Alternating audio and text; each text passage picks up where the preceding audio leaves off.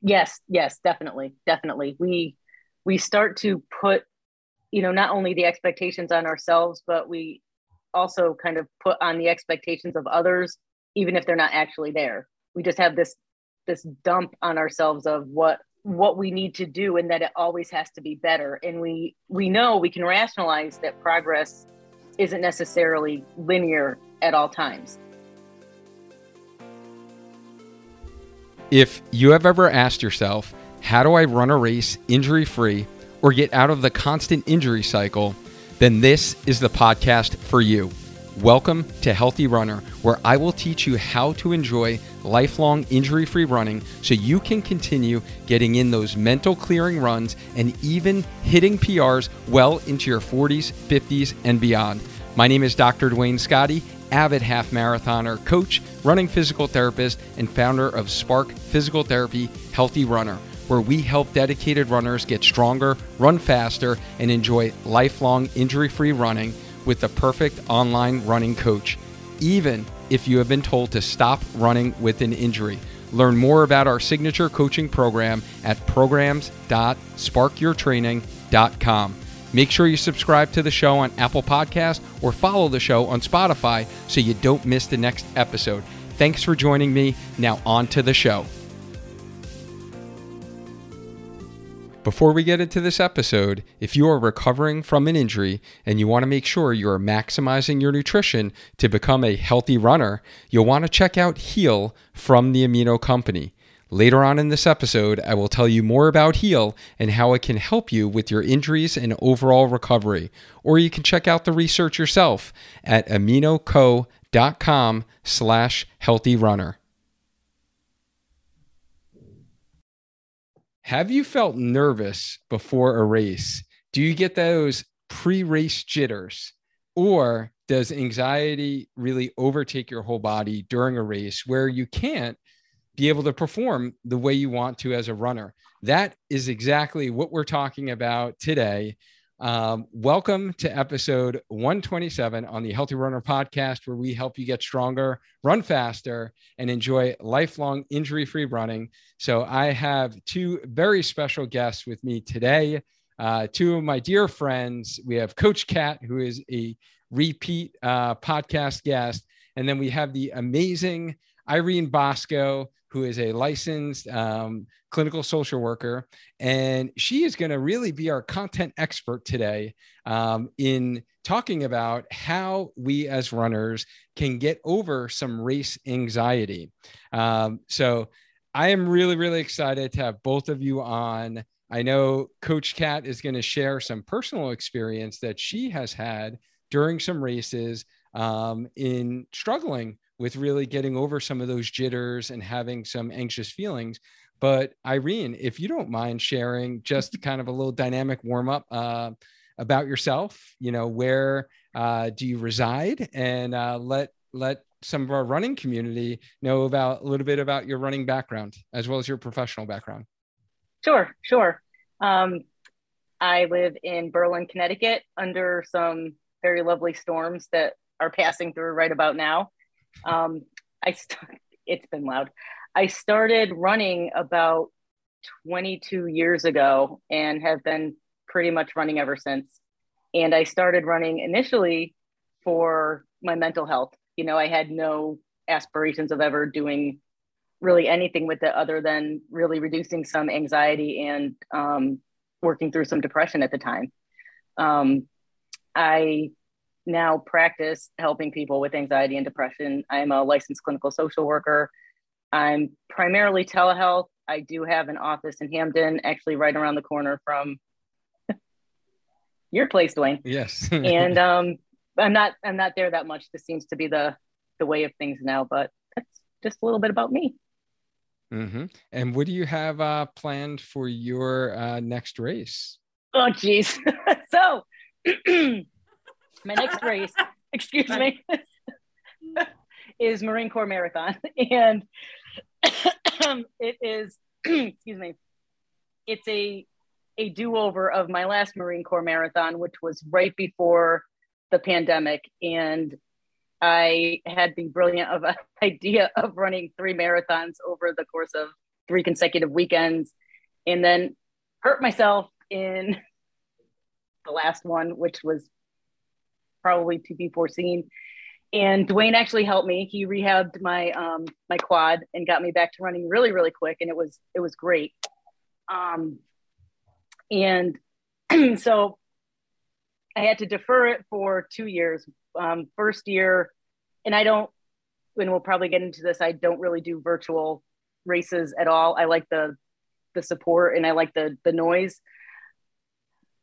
But I'm redoing that one in October, and then my sister asked me if I wanted to do another one in December, and I was like, "We're setting up for a recipe for disaster here." But I'm going to do the, I think it's the Palm Beach Marathon. I forget the exact name of it in December. Okay, all right. So we got two marathons on the calendar in mm-hmm. fall and early winter. We'll call that. We won't call it late fall. We'll we'll say that we're in different seasons um, and yes, that is how we met uh, years ago. and um, that is very exciting for you. And yeah, kudos to you. And thanks for sharing your story on how you got into running because I, I feel like a lot of the runners that I get on calls with and I get to talk to, a lot of a lot of runners um, you know get into running i find the common scenario is kind of weight loss or um, just wanting to challenge themselves and do something new.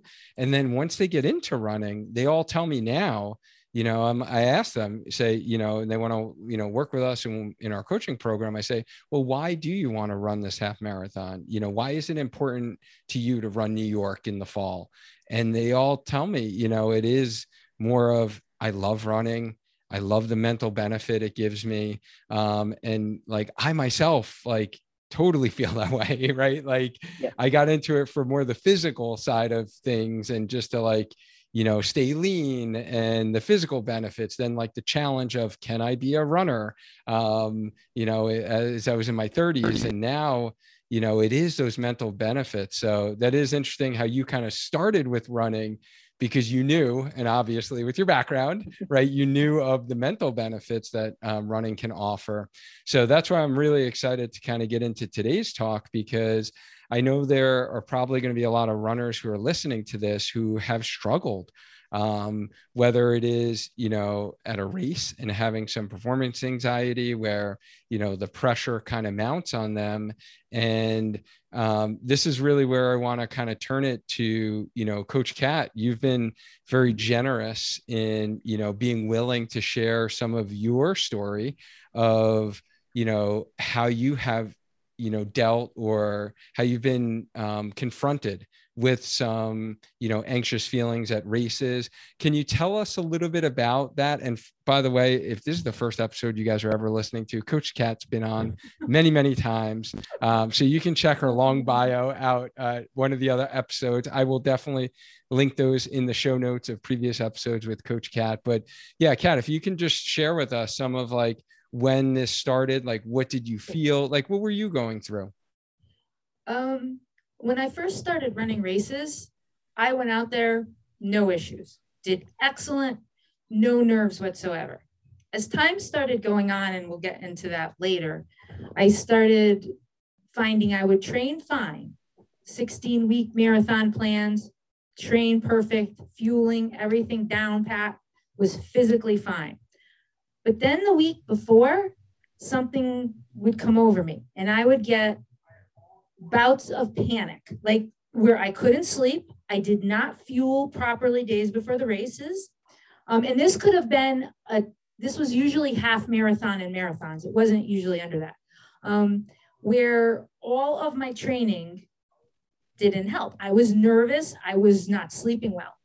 Then the morning of races, and one specific marathon in Maine comes to mind, couldn't eat. My stomach just said, no, there was no getting food down. It wasn't a nausea, it was it wouldn't go down my throat. So I started this under fuel definitely. Halfway through the race, the nerves hit me even stronger. Couldn't drink, had barely sips of water. And after that race, I seriously considered whether I should race again because I had had many previous experiences with races where I put in four months of training And then race day, everything, it didn't, you couldn't tell I trained. It was like I had not spent any time training. I was that struggling.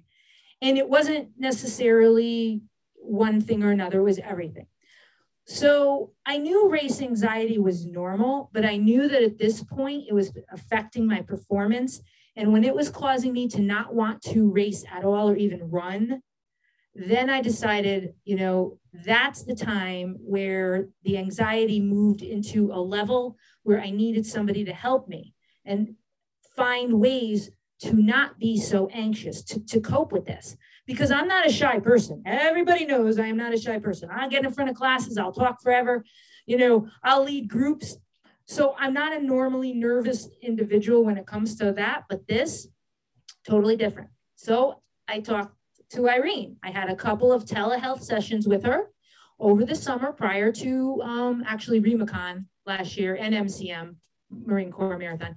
And she'll go on and tell you what worked, but it really, really made a difference to talk to somebody about these specific ways to overcome this. And I do want to say, and I've always wanted to say, and I'm sure Irene will back me up, nerves are normal and they're okay.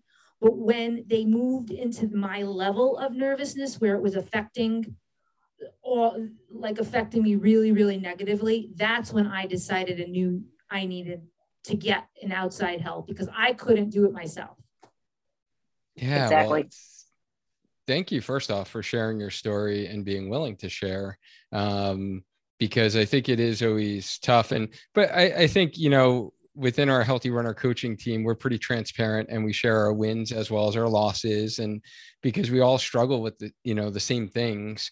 Um, so thank you for sharing that. And just to kind of make sure that i understand is like the initial races that you did at the beginning of your running journey you were fine. And then it was really after eh, this wasn't even your first marathon right? This was like your third or fourth. Was that correct? Sixth. Sixth okay. sixth. Yeah. yeah. Did you have new? I started struggling on marathon five. Um, and I think it was partly, and this wasn't what Irene, but I think when I first started, there was no expectations. I just ran it. I flew. I knew how to run. You know, I was fine. And then as time goes on, outside expectations from people, even myself, started affecting me getting in my head. So, okay. Yeah, and I can definitely, I can I can see that um, happening and being common.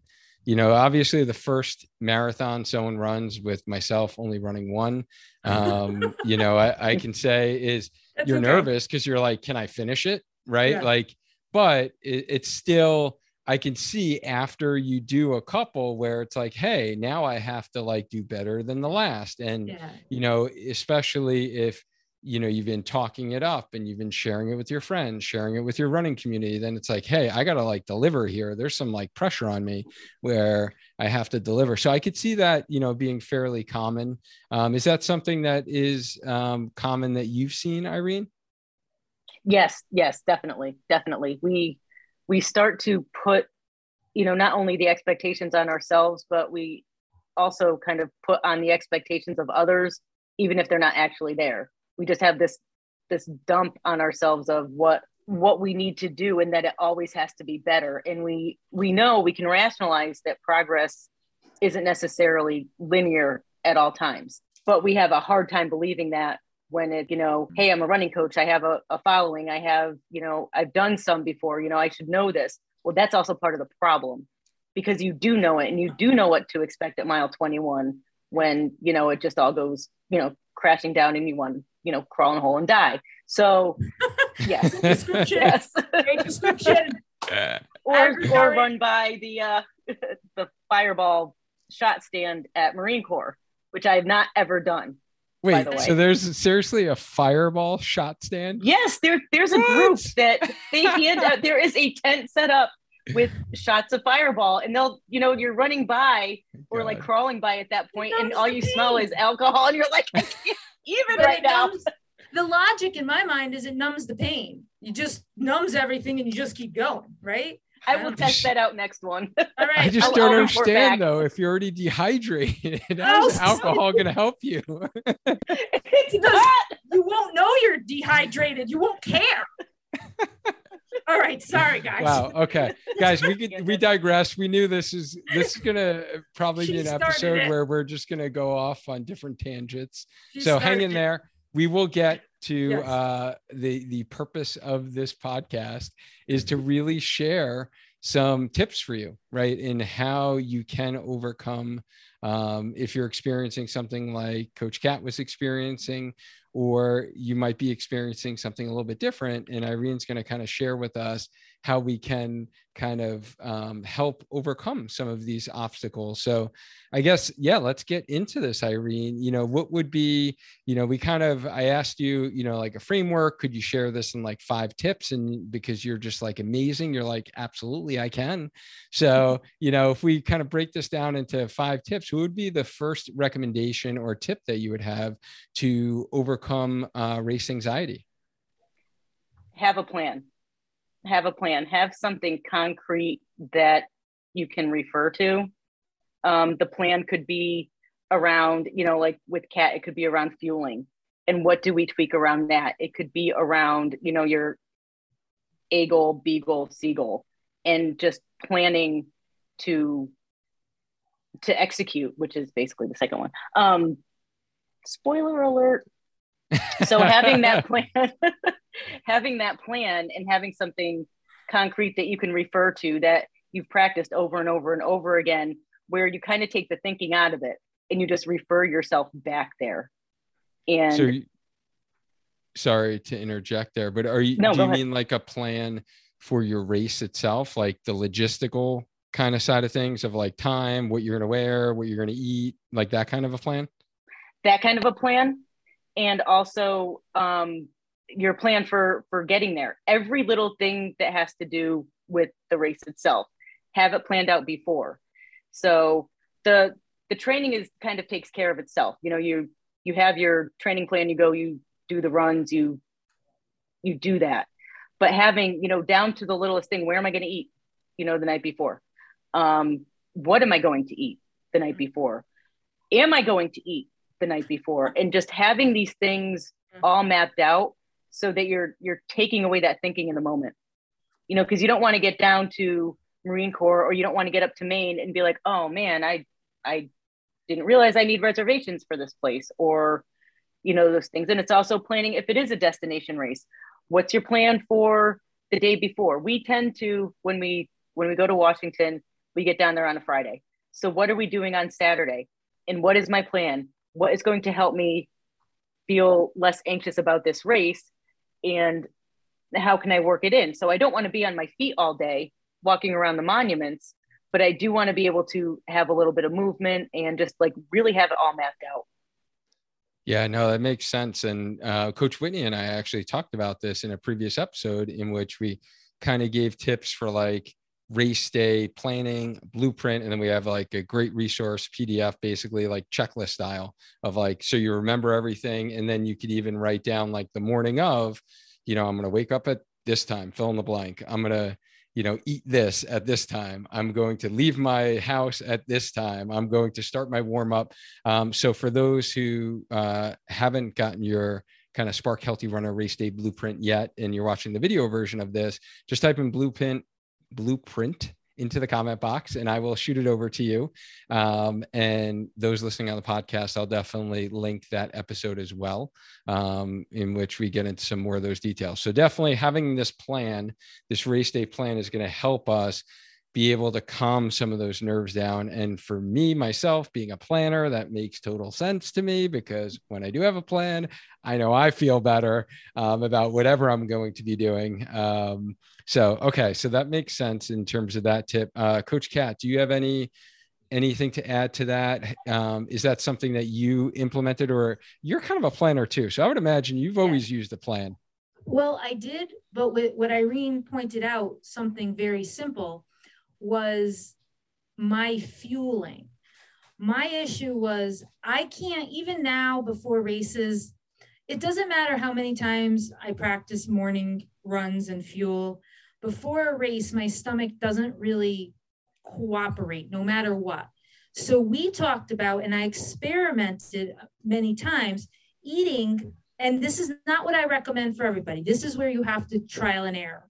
But I eat a very specific meal at about 10 30, 11 o'clock at night, heavy carbs, brown rice, dried cranberries, very specific meal. And I buy the cups, the minute made rice cups, so I can bring it to any hotel, nuke it, dried cranberries. But I eat it really late at night. So then it pretty much sustains me. And in the morning, if I can eat a UCAN bar, I do eat, I try to eat a UCAN bar on the way. And that's enough as long as I've been fueling properly the week before. I know some people don't want to eat after like dinner time. For me, and we discuss this and, and we practice this. This is what works for me. So it does become the plan that works for you. But I do eat pretty late at night. And actually, ultra runners who have long races, they tend to start eating at 11 night, one in the morning, like they continuously eat because it's hard to get the fuel in right before a race hmm. that you need. So I try to do that.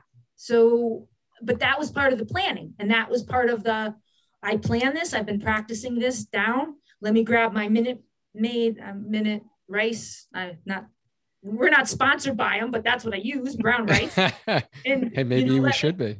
Yeah, why not? maybe I'll reach out. So I'll 100% support them. They've they've been with me on every race. That and my Wonder Woman toaster. Long story, but you have to bring your own toaster. Hint, hint for anybody: if you use waffles or anything like that, English muffins, bring your own toaster. Never trust the hotel's toaster. Bring your own. I know it sounds silly, but anyway. Side note. So we practice that. All right. So we don't did, forget your running shoes and don't forget your toaster when your you toaster. go for your destination that brought that brought Kat's anxiety down, right? Because if she doesn't have to think about where am I going to make my toast, exactly. Then, and we we didn't try to reinvent the wheel. Like we we didn't try to fit Kat into a peg of you have to eat at four in the morning before a race. It was what works for you, and then we have we loop that in, and like she said, then we practice, which is again spoiler alert the second tip. Yeah, is, so is practicing a, and doing that's it. a great segue. Yeah. yeah. What is uh, that second tip there? It's it's practicing your plan and executing your plan. So the execution a lot of times race specific comes with actually, you know, getting to the race those logistical pieces. But if we're talking like with Kat, if we're talking fueling, then we incorporated that into her long runs. And it's like, okay, we're going to try this this week and we're going to we're going to see how it helped. We're going to measure it because, you know, we like to measure things. So did it help? Did it not? And then if we needed to, we tweak. So it, it took a little bit, you know, you know, correct me if I'm wrong, Kat, but, you know, maybe the second time when we were working on fueling where we kind of looped in, it's like, all right, if you're eating late at night and that works for you, just do it. Yeah. And then we'll see, you know, the next day, see how your energy level is, you know, without trying to, you know, add GI upset to to the mix because when you're anxious kind of like when you're running you know you your stomach isn't really interested in digesting at that moment. So same with anxiety. A lot of times you your stomach just isn't interested in digesting. It's got other things to worry about. Um, so roll with it. You know do do what works. Do what works. You know don't try to say you know i've, I've read you know that you know i need to eat oatmeal at 5 a.m. before a race, and it has to be exactly two hours before. Therefore, I'm going to get the benefits, and then I have a a gel before you know the start, and you know every three miles thereafter. Yeah. That's why you practice because you see, do I really have to do that, or is my body different and my fueling can look different? Right. Okay. That makes sense. Yeah. Because you and hear it, so much about oatmeal before your run, eat two to three hours before your race. But for me, that's not, that doesn't work. I tried all of those tricks, you know, and for me, that just personally doesn't work. It may work for 99% of the runners, but that 1% that it doesn't work, we had to think outside of the box. So they're really, you, you know, if that is you, and I'm sure Irene will say, you're not totally alone. I'm right. the outside there. I, I'm the outsider in this group. I don't follow any of those rules. but two, what what does follow the rules though is you focus on what works and you ditch what doesn't. And you you don't get too caught up in what isn't working. You're looking for, you know, how do I need to think outside the box? And you you basically run with it and and see what works. You do have that, you know, you have to experiment, which is again why we did it with the long runs. We have to see if it's working. And then if it's working, we're just gonna we're gonna stick with it. Whatever yes. it is. Yeah. Yeah. So making sure that you are practicing and if it is race specific perhaps maybe doing some practice races prior to the big event um, even if it's not a marathon let's say you're training for the marathon distance practice with other races right but still go through the same you know routine um, as well as those long runs and we're big proponents of that with all of our clients is you know we tell them like hey these long runs are your practice for your race, you know, in terms of what you eat the day before, the night before, how you hydrate, what you're going to have before your run, during your run, how much you're going to hydrate, right? And so just kind of making sure that if someone finds a solution that works for them, they have a plan that they're going to practice it, right? And that is going to help alleviate some of that anxiety that we'll feel on race, you know, morning. We all know one of the most frustrating parts about running is suffering an injury and bouncing back from that injury. We all know how important it is to get a proper diagnosis, properly load the tissue with specific strengthening exercises, incorporate mobility, and strengthen your surrounding run specific muscles if you have listened to any of the running injury episodes on this podcast. An often neglected aspect of injury recovery and becoming a lifelong injury free, healthy runner is the nutritional component. For injuries to properly heal and allow your body to recover faster, you must supply your body with the nutrients it needs to accelerate muscle repair. And that is what the Amino Company's product Heal does better than any other product I have seen on the market as a physical therapist who works with a lot of runners struggling with recurring injuries. Heal is designed to reduce recovery times and improve physical function after injuries by accelerating muscle repair while helping maintain a healthy inflammatory response. In fact, a recent clinical trial compared HEAL with high quality whey protein. The net balance between whole body protein synthesis and breakdown was measured, and the response was that HEAL was found to be at least three times larger than that of whey protein on a gram for gram basis. Heal was shown to both reduce muscle protein breakdown and increase muscle protein synthesis. So let's break down the results of this clinical trial in a way we can understand. Participants basically had less muscle breakdown and faster muscle repair using Heal. If you're looking for a nutritional advantage while recovering from that stubborn IT band syndrome, Achilles, hamstring, or posterior tibial tendonitis, or even recovering from your daily training if you are healthy, I highly recommend you give Heal a try. I recommend it to all my athletes coming back from injury or those that are struggling to recover after hard workouts that I put on their running calendar. We even have a special offer for you where you can save 30% off by using the code HEALTHYRUNNER just head to aminoco.com slash healthy runner. That's A-M-I-N-O-C-O dot com slash healthy runner and use the code healthy runner at checkout to save 30%. Yeah. So what's tip number three? It, this is all looping together very nice. It's being flexible. You know, it, it's being being flexible, you know, with the plan and being flexible not necessarily with the practice itself because we want you to practice it but with what the practice looks like. So if we kept pounding away for kat like no you, you got to make sure you feel before i think we would have had different results with her anxiety level because we're just going to be building her anxiety around that and adding more anxiety to you know what's already going on. So if we could take one thing out then we're going to do that. So it, it it's being flexible around it and when you're measuring or when you're assessing you know is this plan working or not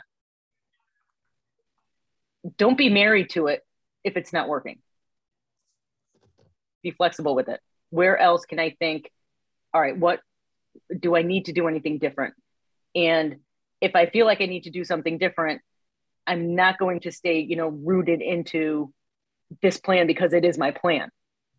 So a couple years ago when I was training, I had always it all kind of goes with fueling, at least for me right now, just because that that tended to be where stuff would go wrong, especially with flexibility.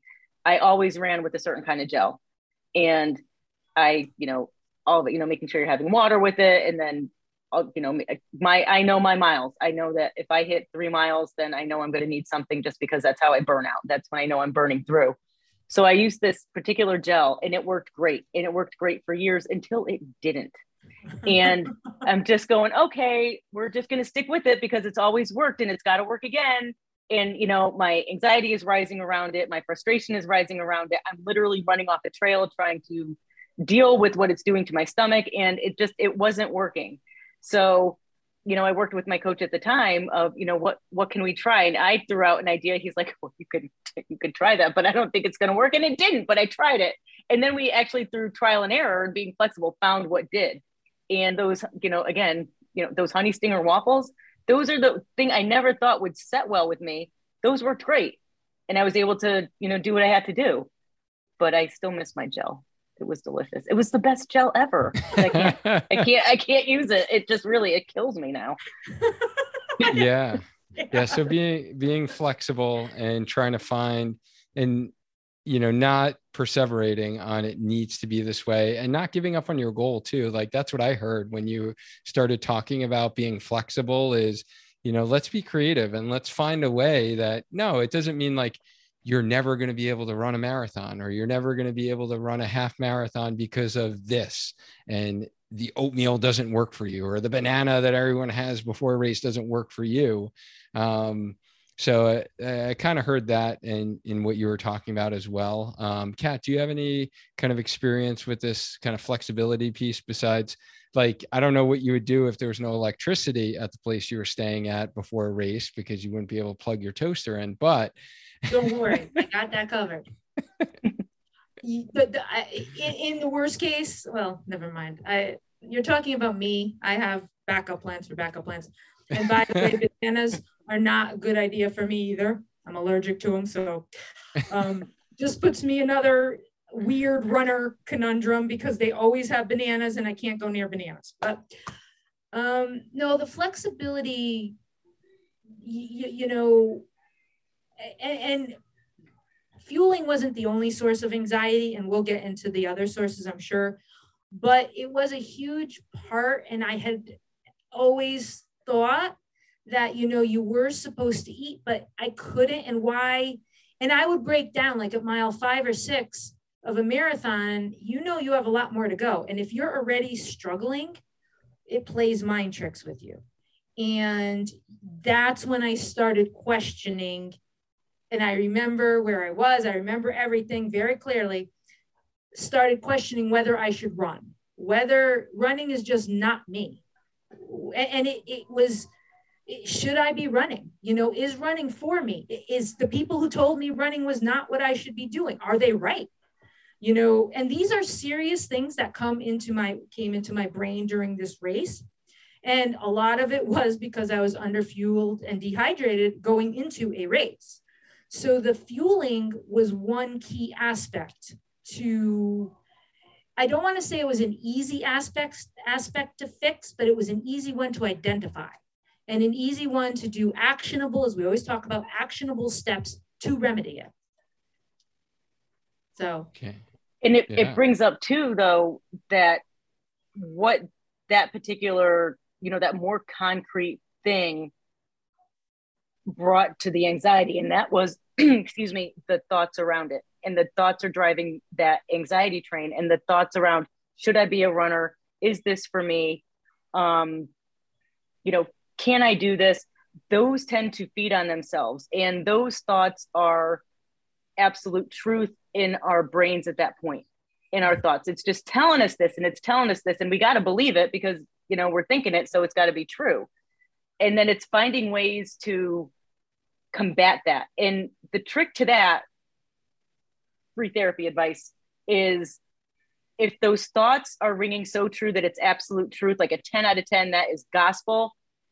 If you're going to challenge that with anything like a new thought or or something different mind work wise, it's got to be really believable. So if you're thinking of something new and it's like, oh, you know, if I'm going to rate that, it's going to be like a three out of 10 and I'm going to try it. Pure and simple, don't waste your time. You want something that's really highly rated, like eight, nine, and 10, so that you can start to really chip away at those thoughts that are ringing so true that they literally find other ways around to to kind of reframe themselves in your in your thoughts and be like oh yeah but yeah but this and the way of so it's um they're tricky. Thoughts are tricky and they're slippery. They are slippery.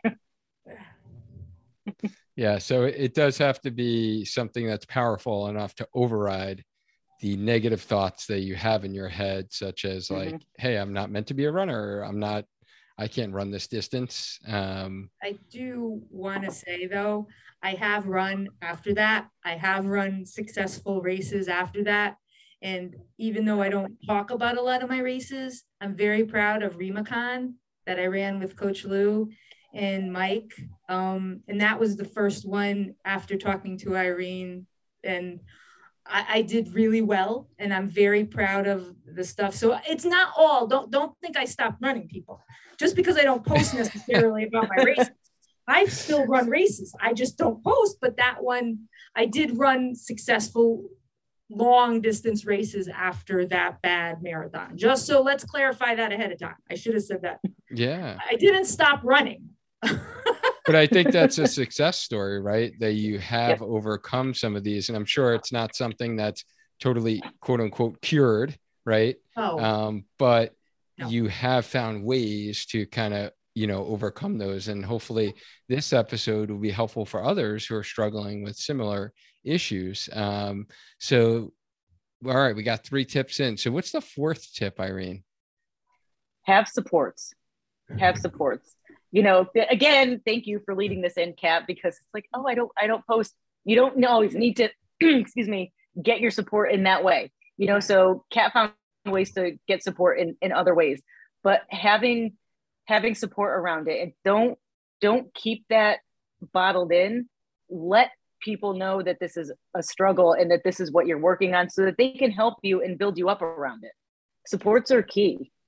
Supports are key. Yeah. So just having like a supportive community and other people to turn to, lean on, like, yep. hey, have a support network, whether it is family, friends, running community, um, that you can share some of what you're going through with. Right, right. And two, even if you need to bring it to, you know, a formal level, like what Kat did, you know, bringing it to that formal level, and let's let's really, you know, target this before Remacon.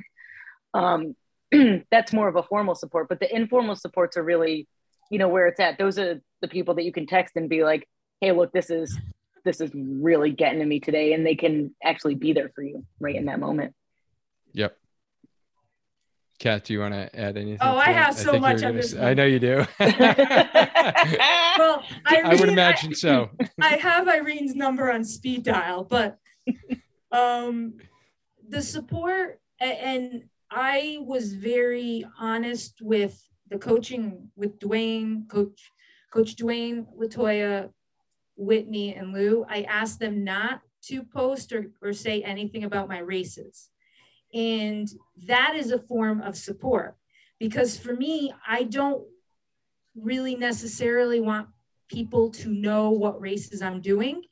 It doesn't make me, a lot of people love social media and love posting, and it makes them feel great. And it's their cathartic way. For me, it's the exact opposite. I will post all day long about running tips, everything. And I'll even post what I'm feeling. But the races I asked the coaches not to mention to anybody. And that was a huge support, knowing they had my back, knowing they were not, and Irene and I discussed this, knowing that nobody, and even my friend Jean, who I ran the Marine Corps Marathon virtually, we talked about, you know, don't really broadcast me until I'll talk about it after the race. But that support was with the coaches just telling me good luck, but not publicly, like just direct messaging me. Um, and I had the support. Okay, now this is what I've been waiting for. These are maroon, you can't see, maroon watch bands for my Garmin. They are the same color as Scarlet Witch from Avengers, which brings me into how we really, really, really helped me immensely was Wanda. I know. What Irene realized is that when I was coaching and as I was running with my um, coaching people, even in a race, I was perfectly fine, no matter what the distance. I was like, okay, we can do this. It doesn't matter. So Irene told me to turn into a coach for myself. But that sounds silly. So I created somebody I was coaching called Wanda, who was with me the whole race. And Irene wanted me to talk to her out loud. Like she said, okay, tell her at mile two, we're stopping to get drinks. Tell her at mile four, we're stopping to walk. So I would be running and tra- training by myself, and Wanda would make an appearance. And I would be talking to Wanda. Luckily, if you wear headphones, they think you're on the phone. Um, but so is Wanda imaginary? I don't know. There was an incident in Remacon where we're still trying to figure out if she actually, I was delirious, if she actually showed up or not for real.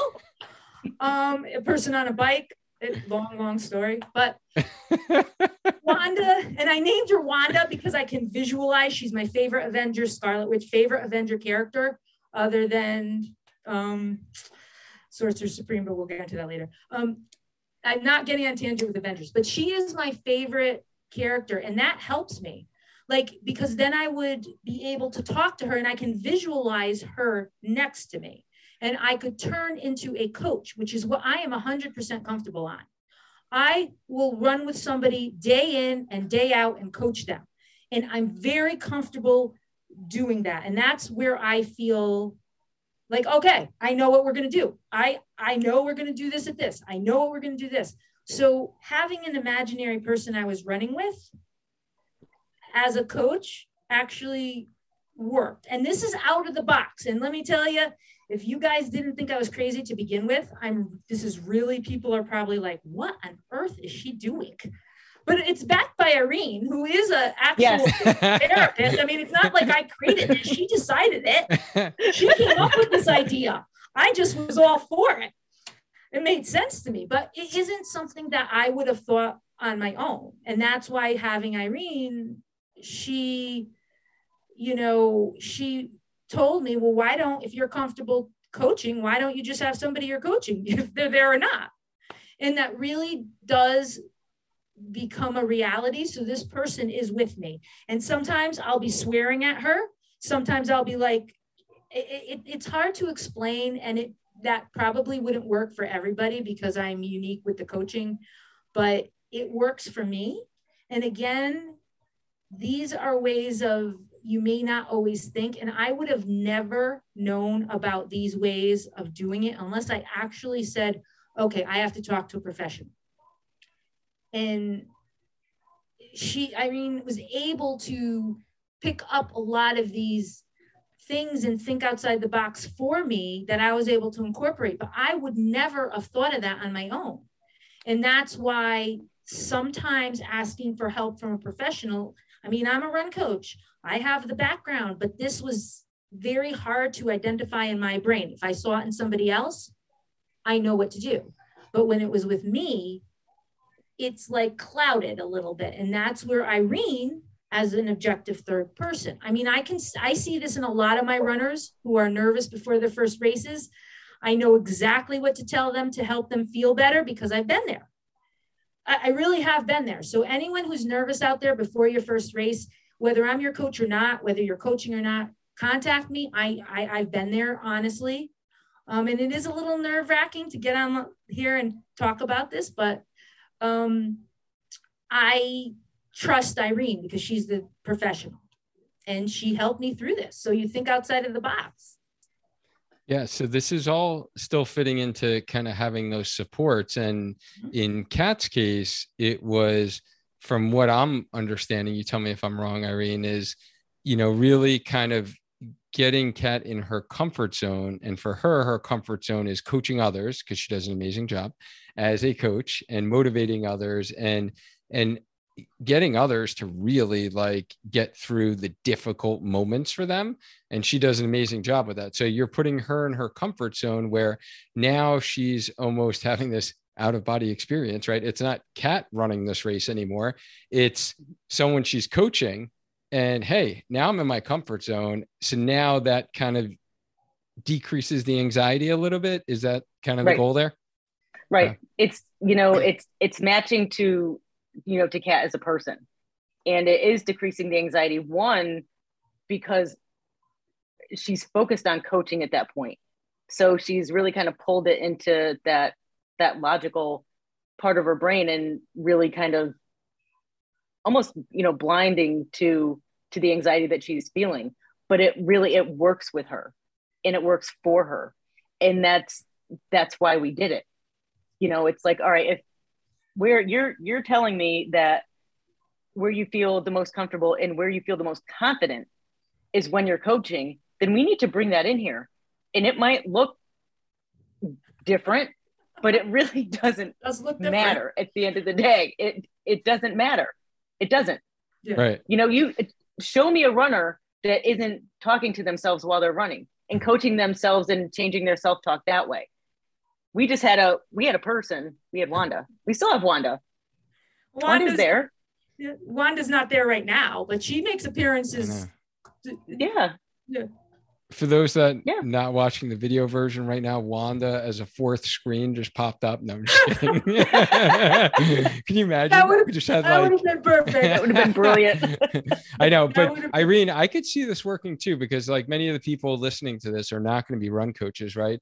But I'm just thinking about the mother runners out there and how many moms um, that we work with who will like literally do anything for their kids, right? And like my wife is one of them.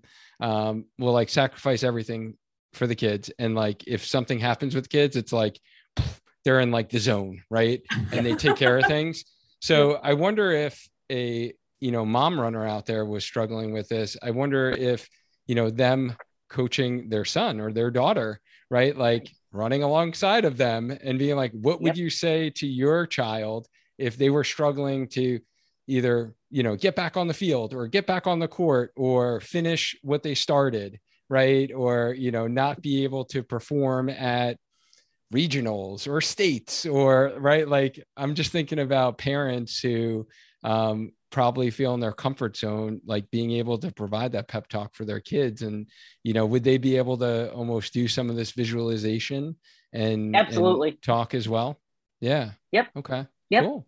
it's it's what works for you. It's what what where do you find that that confidence? And where do you find that that place where you're still you're still doing what you need to be doing but you're able to divert to something else and help move someone else along you know and whoever that if it's a child if it's wanda if it's you know for me it would probably be you know sydney because she'll go running with me sometimes. And it's mm-hmm. it's really i might be like man i just want to stop at this point. And she's out there and it's like all right first of all i have to pull myself together. And second of all you know how can i help her through this? And it might be okay we're going to get to that tree and you know then we're going to walk to the next tree and then we're going to run again and then we're going to and you know especially with kids too which is good especially if it's one of those long slower runs is with kids you want to get them to slow down because kids are out the gate hauling so it's oh, like yeah. okay no we're gonna we're gonna really slow it down and we're gonna slow it down and you're you're talking to your child but you're talking to yourself but it feels more purposeful because you know as human beings, we tend to put ourselves last. So if we can take care of someone else through it or coach someone else through it, why not?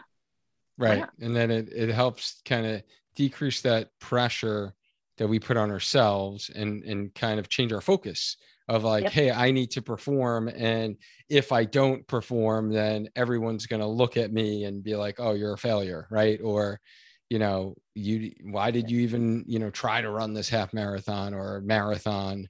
Um, so that makes sense. Um, all right so we are down to the fifth and final tip here. Uh, so what is our fifth tip and you know how we can better deal with race anxiety? Um, relaxation strategies, you know, and and again, practicing those and incorporating those into your plan. It could be breathing techniques. It could be visualizations. It could be, you know, refocusing or, you know, some kind of meditation where you have, you know, just some kind of object of focus that is where you can really just bring when you're feeling anxious the stress response is going on in your brain. And we want to start building up and switching it over to the relaxation re- response because they can't coexist. They can't coexist. So we want to basically turn off the stress response with relaxation. You could do that with breathing. Um, there's a, a breathing technique that i like that is well there's there's two. There's belly breathing or diaphragmatic breathing which is basically just having your belly move. So instead of breathing high because when we're anxious we tend to breathe high we tend to breathe shallow. So we're literally just making our belly move and that means we're we're getting kind of a full breath.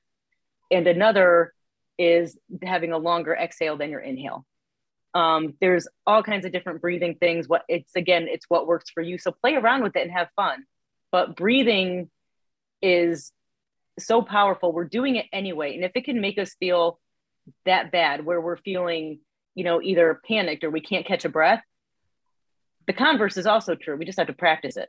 So look up some breathing exercises, you know, diaphragmatic breathing and, um, you know, the longer exhale. Visualizations, you know, we can visualize with Wanda, we can visualize with our kid, we can visualize, you know, what it's going to look like. And when we visualize, we don't want to visualize if we're we're running through our plan and we're running through our execution of our plan. We do not want to visualize how it is going to go wrong. Because what we do in practice we do in the game my friends so we want to visualize how it is going to go right. So when you're doing a visualization for like a logistical walkthrough every single thing is going to go according to plan in the visualization so that it starts to feel more natural but it also is setting you up to again, not having to think in the moment of, oh my gosh, what do I do? So you want to visualize it all going right. Um, you have like in your planning, if we're, you know, doing race strategy, we have A goal, B goal, C goal. So we're prepared for all of them, but we don't want to visualize C if we're going for A. We want to get down to C if we need to. Um, and the two, it's it's refocusing and you know reframing how we're thinking. Like, man, I can't do this. Like, well, I am doing this you know if you're you're out on you know your your 20 miler and it's 100 stinking degrees and you're you know 10 miles from where you parked your car hello and you're thinking oh my god i can't i am i am don't think you can don't think in in ways that are you know kind of vague or wishful you want to think really really concretely. So you know have it be very you know action oriented even in your thoughts. You know you you want that to to kind of like with the visualization you want it to all go right in the visualization. You want it to be like highlighting what exactly is going on in the thoughts. So not i can not i will i am i am i am 10 miles into this run and i am running and i am hot and i am miserable uh, but i am running i am running and i'm going to get back to my car eventually you know so it's it's yeah. Get back to the so, AC. Get, I know, I know. So yeah, uh, step five is relaxation strategies. All Incorporate right. them into your plan. Yeah. Yeah, Kat, do you have anything to add to that? Did you try any of these at all? Um, I have two. One, Irene asked me where I felt when we were talking the most relaxed. And for me, it's under a tree. I like to be under trees and grass. I don't like desert. I, I, I, I, like the lush green. So she told me when every day, if I was feeling anxious, literally go outside barefoot if I could, stay in the grass under the tree and just calm. And that actually does help me. And that's why I love running on the trail by myself a lot of times when it's rainy, because that nice feeling of rain is alone and everyone laughs, but I love running in the race and I do my best because I'm happiest. It's a freeing feeling. It's my relaxation is that rain, that calm. Um, and so it's not really a visualization per se, but it is a breathing where, okay, go outside, look at the trees. And on tough runs, I have sometimes stopped under a tree and be like, okay, breathe. You know, you can do this. And you can always revert back. And as a coach, turning into coach again, but you could always revert back to your timed interval walk runs if you need to. No matter how tired you are, you pretty much know you could always walk back to your car. Always keep that in the back of your head. Pretty much, if you're a runner and you've been running, you can always walk back to your car unless you're injured, in which case you might need help. But so, why not start experimenting? Run three minutes, walk one minute. Just keep a pace, run three minutes. You will be amazed at how far you can get by running three minutes, walking one. It may not be what your plan A was, but it will get you to your finish goal. So I've used that on occasion when I've needed to. I've gone back to an interval run walk situation, um, very time oriented, but so that does work. And just know, like she was saying, you're doing it and you can do it. You just have to keep going. You know, go back to what if it has to be a one to one ratio, run one minute run one minute walk. You're, you're still going forward. You're still making progress to your car and the ac because irene and i do not like the heat but you're going. I couldn't tell. Yeah we're very vocal about that. But i thought um you know those were two very visualization things and incorporating that has helped me is is you know maybe some people like the water you know, like to be by the beach, that might calm them down. Ooh, you know, so maybe beach. find well find uh, a, if, if you don't suffer from that anxiety but if you did maybe find a race where it's near water you know yeah. i tend to look for races that have trees so just but but it is it, it everything she said i incorporated so that, yeah. that's really what i want yeah no, that's uh, super helpful. And I actually was thinking about you today, Irene, um, this morning as I was on my run. And just, you know, this really relates to the relaxation uh, strategies. And I myself have been working on some of these breathing uh, techniques that Irene speaks about. Um, I wasn't planning on sharing this today, but you know what? I figure it will be good to give a little context uh, myself. Is really not so much with I've never, at least historically, have struggled with like race anxiety, but my brain is on like you know hyperdrive a lot of times. I am juggling a lot and have a lot of projects and things going on in my head and i actually met with irene and you know we worked on some relaxation strategies to really more so calm myself down at night uh, and mm-hmm. close the devices and the you know 10 things on the to-do list that i could be doing um, and being able to wind down before bed so i can get better restful sleep and recover from my runs and my strength training um, but the breathing uh, strategies that irene talks about have been super helpful and i was thinking about you in the fact of it's really helped my running too irene because i've always been that's always been my biggest limiting factor is my breathing and my running. Like it's mm-hmm. never been my legs. It's a, just because I think, you know, I've been strength training and, you know, conditioned for 20 plus years now. Um, it's always been the lungs. And I was never yeah. like an aerobic athlete before. I was never a cyclist, never swimmer. I'm a sinker, not a swimmer. Um, so, you know, it's always been the breathing. And like this morning on my run, I'm like just thinking about like now I'm able to control my heart rate so much better. I'm able to do like diaphragmatic breathing actually the whole time. And like I can even, you know, breathe with my mouth closed and just do like nose breathing. Um, so even just practicing some of those breathing things at night when I kind of close down the computer and, you know, just you know try some of the meditation that you recommended um, that's helped I think even help me relax during some of those runs. And we'll see, you know, if it helps at a race itself. But um, yeah, these strategies, guys, relaxation strategies can be super helpful.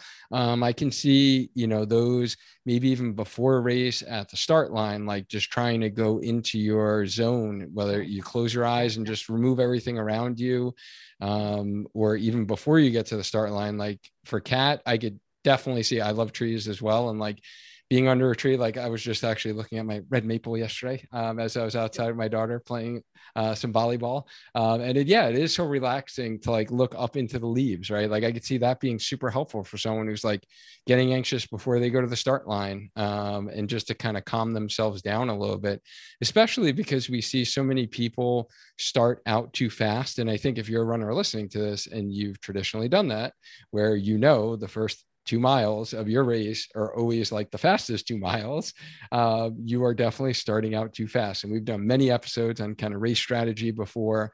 Um, but if you're just like too pumped up for your race and or too anxious for your race, that could be detrimental to your performance and maybe trying some of these relaxation strategies prior to um, the race actually starts um, can be helpful for you I don't know, Irene, you are the professional. Do you yeah. agree with my little uh, I do kind of synthesis? yes, yes, I do. especially if this is something that you've been doing already. You know, it's part of your plan and you're executing this. So, you know, practicing the breathing before your long runs or before any run, you know, just really getting into the habit of doing that so it becomes second nature. Because what you're going to find if you haven't found already with breathing, especially diaphragmatic breathing, is that you're training your body to breathe like that anyway. So we want you to tap into it on race day instead of learning it on race day. So practicing it as part of your plan is okay, I'm gonna I'm gonna do this breathing and this is when I'm gonna do it and get used to how it feels so that you notice when it's off. So even when you're running and you're like something doesn't feel right and it's breathing related, refocus it and get it literally get it where it needs to go. So yeah. Cool. Awesome. Yeah, no, that was uh, super helpful. So, in summary, if I needed to summarize kind of your five tips to really deal with, you know, race anxiety, the first was kind of have that plan um, first and foremost, and then you got to practice that plan. So, that's kind of tip number two is practice the plan, execute the plan. And then three is you got to be flexible. So you got to find what works for you. And it might not be what worked for your other running friend. It might not be what you read when you Googled race anxiety or even listened to this podcast, right? We may have not even talked about the strategy that works for you, right? And that's where finding a professional like Irene can be beneficial, right? To really be able to, you know, hone into what you need um, as a runner. And then fourth tip was having those supports, um, whether it was your family, friends, running community, your Wanda, as Kat has, right? Your, you know, imagery partner, um, if you will, or kind of out of body experience um, to get you into that kind of happy comfort zone of yours. And then the fifth tip is really relaxation strategies, um, whether you do those the night before your race, the morning of your race, at the race maybe during the race, right? You can even probably do some of those during the actual race um, to be able to calm yourself down a little bit. And even some of the like the the talk that you had mentioned, Irene, I really liked a lot. Like I am doing this, right? I, I love that phrase that you mentioned, or I am running. Um, that you are actually doing it right and getting out of some of that negative self-talk that you know we can go through um, Kat, do you have anything that you would want to add to any of that that we haven't mentioned yet? No. Um, when I'll when it's time to go, I know it's sure I do have one. I'll just summarize, but other than that, no, not of those five. Okay. All right. Well, hold off on your summary first. Right. And yeah, Irene, I think it would probably um, do us justice to just mention, um, you know, when do we seek out help from a professional like yourself? And how does somebody find a provider? Um, is there an easy way that someone can find someone to work with? Um, yeah what, what do you yeah. like to tell folks? When it starts when the anxiety of, of any kind, whether it's race anxiety, whether it's regular anxiety, you know, depression or whatever you happen to be going through, or even stress, when it feels unmanageable and when it it feels like it's interfering in your life, like Kat was a, a perfect example of. I knew I needed to to talk to someone because this it it wasn't getting better, and I was literally considering possibly not running. So when it really when you notice that it's starting to or impact what you're doing. You know the anxiety is so bad you you start missing long ones or you're kind of like eh, i'm just gonna you know push it off or i'm not even gonna register for it because i i might feel too anxious to do it. Um, so it, it's when you you notice that it's basically impacting your functioning you know in in at least one domain. So that's that's when you know that's kind of that kind of quote unquote clinical level where you know please, you know, talk to someone. Um, and as for finding someone, uh, a lot of people will go through, um, they'll call the number or usually they'll go online for their insurance companies and see, hey, you know, who's a, who's in the area. Um, it is in mental health and behavioral health at this point, it is extraordinarily hard to get in right now just because everyone is so overloaded. So if you if you know somebody um, or you know someone that worked with someone in particular, um, ask for like a, a personal referral, you know, and say, hey, look, so and so sent me. And then, you know, a lot of times that can can help people, you know, be creative or at least get get something in the way. But it all that I don't want to discourage people from from reaching out. But if you you think and it's you're starting to feel that it's impacting you and you're kind of on the fence about it, reach out now because people are booking out. So please, please do. And, you know, as a clinician, I always have to say, you know, if, if there is any, if it's hitting a sense of safety for you, you know, either toward yourself, toward someone else, or it's just, it, it feels like it's hitting every single functioning domain that you have and you just can't, that's an emergency level. That's, that's when it's like, okay, I, I really, I need to probably, you know, at least get evaluated at the hospital. Right. Right. Okay. Yeah. yeah. No, thank you for mentioning that. And yeah, I, I have heard, you know, that um, availability is becoming scarce and especially even like, you know, teenagers. And I hear that it's very difficult to get appointments. Um, so yeah, I would say for those that are looking out there, don't get, um, you know, I, I think it's easy for us to be like, you know, well, this is just too hard to do, so I just won't do it. Um, be persistent, maybe look for other options, right, that are around you, um, and just stick with it, you know, until you get an appointment or be proactive. Like Irene mentioned, is, you know, if you're starting to feel some things and it's been going on for a little bit, then chances are it's probably not just going to go away on its own. Um, and you might as well, you know, get the ball rolling and get an appointment on the books and hey, who knows? In a couple weeks, couple months, like if you have to cancel it, you have to cancel it, right? Uh, right, right. You know, it is better to be a little bit more proactive. So thank you for sharing that, and I think that's very important um, for for those who are looking for help. Um, you know, I, I guess with um, you know, with you specifically being in Connecticut, if someone was using insurance, do they have to live in the state of Connecticut in order to seek services from you?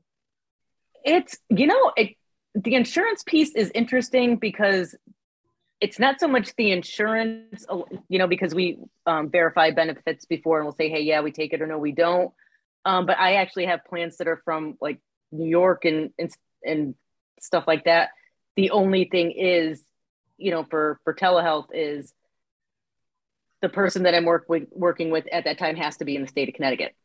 So right. okay. I could be wherever, but right the the identified client has to be in the state of Connecticut. Okay, but the insurance is interested. They're almost more nationwide now, so yeah, that kind of opens up doors. Yeah.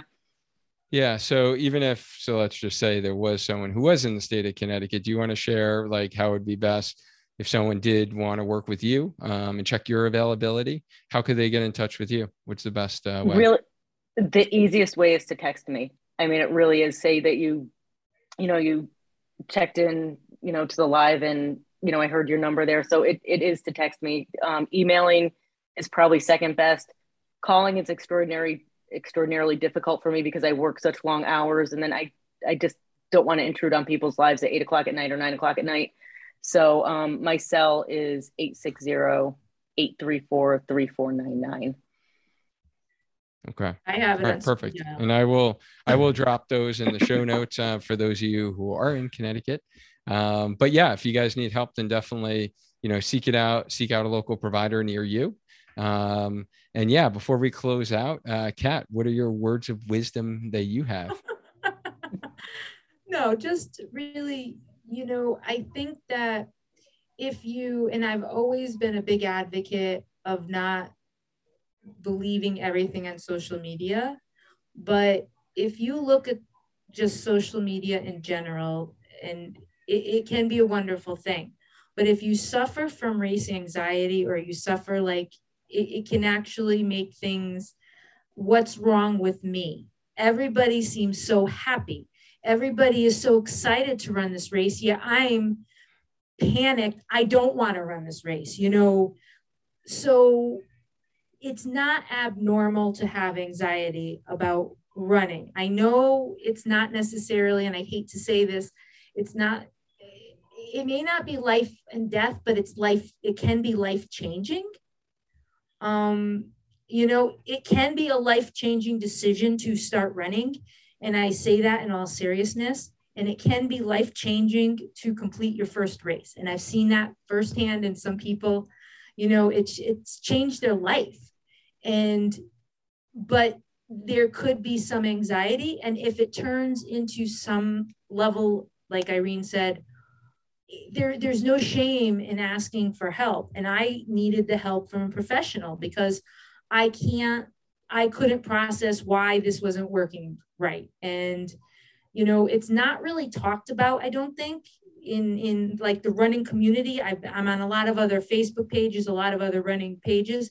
And you don't really hear a lot about how to deal with race anxiety. I mean you hear about fueling plan all this stuff which can alleviate it but you don't hear about it how you feel the night before your first race. You're anxious but what if you're not you're more than anxious? You know you, you're panicky. And that's why i felt as a coach it was actually kind of important to kind of explain to people that this is not abnormal. And if you don't suffer from it, no worries. You know, enjoy. If you see me on the trail, say hi to Wanda. I don't care. But if you, yeah, you could literally say hi to Wanda. But if you don't, um, but you're not, but if you do suffer from it, I really want to stress that you're not by yourself. It's not abnormal. Um, and that's why, as a coach, I wanted to come out here and share my personal story so that you know that, look, this happened, but look, I've been successful since addressing this. That was the worst. And last year, I had a very successful um, running. I did Remacon and I did the 50K. So that was after, you know, having one of the worst races of my life, pure anxiety, talking to Irene. So it's not like so there is hope after i want to tell people and i just want everyone to know that it's it's you know it could be normal. It's it's not something to be ashamed of. Yeah well thank you for sharing that. And i think that is super helpful. And you know i think it it gives great perspective. And that's why i just love having you on our coaching team and all the goodness that you are doing for all the athletes that you're working with. And I think they would all agree um, for those that are going to be listening to this. Um, by the way, if you guys do want to, um, you know, get some clarity on your kind of running your strength plan, your run plan, uh, get it structured out for you so you can get consistent support um, and want to work with Coach Kat or any of the coaches on our team, um, certainly reach out. Um, I'll have the link in uh, the description below, um, and you can check our availability and you know to be able to get some clarity on that. And as you can see, we're real coaches that share our real struggles as well. Um, and you know we would love to help you get over your hurdles and um, you know hopefully you guys found this episode um, helpful. And i do think that it was important to talk about like you had mentioned uh, kat and hopefully you know this will help others. So if you're listening to this uh, wherever you're listening whether you're listening on our spark healthy runner youtube channel our facebook group on the podcast like copy the link, share it with a running friend you know who may be struggling with this, um, so they can know that they're not alone. And hopefully, you know, the five strategies that Irene shared um, can help them be able to, you know, start to work on overcoming some of these obstacles. So, you know, thanks, Coach Kat. Um, as always, uh, we love having you as a regular on the show. Uh, thanks for coming on. And Irene, thank you for taking the time out of your busy day. I know you were very busy uh, helping people out all day. So I appreciate you sharing your uh, wisdom and your expertise in, you know, managing anxiety. And I think it's great that you can, you know, relate it to running because you are a runner yourself. You're welcome. Thank you. Yeah. And uh, guys, as always, let's always stay active, let's stay healthy, and let's just keep on running. Until next time. Hey, healthy runners, have you been listening to this podcast for a while and have been implementing the strategies we talk about on a weekly basis? If so, kudos to you for taking action because we all know those that are successful are those that take action. However, I do talk to many of you runners and you guys are trying to implement the strategies. Maybe you've seen some exercises on my Spark Your Training YouTube channel, but you're just not sure if that is exactly what you should be doing depending upon your situation. So, if you're looking for clarity and focus in order to be able to collapse time so you don't have to figure it out all by yourself. That is exactly what we take care of with our team of experts in our one on one personalized run coaching program to get you stronger and faster so you can enjoy lifelong injury free running. What do you get when you sign up for the Healthy Runner Coaching Program? You get 16 weeks of one to one run and strength training, coaching, and accountability. You get strategic one on one deep dive coaching on a monthly basis. You get focused feedback on your training on a weekly basis. You get the strength program for running resource library and you get lifetime access to that. You also get an online, personalized, structured run and strength plan. You get a community of like minded runners, and then access to our trusted Healthy Runner coaching team made up of certified run coaches, a physical therapist, a registered dietitian, and personal trainers and fitness instructors. If you are interested in seeing if you are a good fit to work with myself or anyone on our team, then just head to sparkyourtraining.com forward slash coaching. Check out the behind the scenes video tour of the program and hear from runners just like you who have been through our program before. We would love to provide you the clarity on what you should be focusing on in your training, whether it is getting stronger with strength training, the specific types of runs you should be doing, or the nutrition you should be fueling your body with for those runs. If you're ready to get the support and accountability you need to take action and put the work in, then I would love to hop on a call with you to see if you're a good fit for a one on one healthy runner coaching program. Just head to sparkyourtraining.com forward slash coaching and get signed up for your enrollment strategy call with me today. Thanks so much for listening. And if you found this content valuable, here's four ways I can help you grow as a runner for free. One, grab a free copy of my Spark Blueprint at programs.sparkyourtraining.com. Two, follow my Instagram page at sparkyourtraining. Three, join my free group by searching Healthy Runner in Facebook. Four, subscribe to my YouTube channel at youtube.com forward slash sparkyourtraining. Five, leave us a five star review so we can gain access to more influential runners and bring those lessons back to you here. Don't forget, hit the subscribe button on Apple Podcast or the follow button on Spotify so you don't miss the next episode of Healthy Runner to help you get stronger, faster, so you can enjoy lifelong injury free running. Lastly, if you are ready to invest in becoming a lifelong injury free runner and want one on one structure, accountability, and support, from our Healthy Runner coaching team. Check out the behind the scenes video tour of our coaching program and the stories from many of our athletes who are struggling with the same sticking points that you are right now. Just head to programs.sparkyourtraining.com forward slash coaching. Thank you again, and I mean it from the bottom of my heart that I appreciate you for listening. Now go and crush your run today.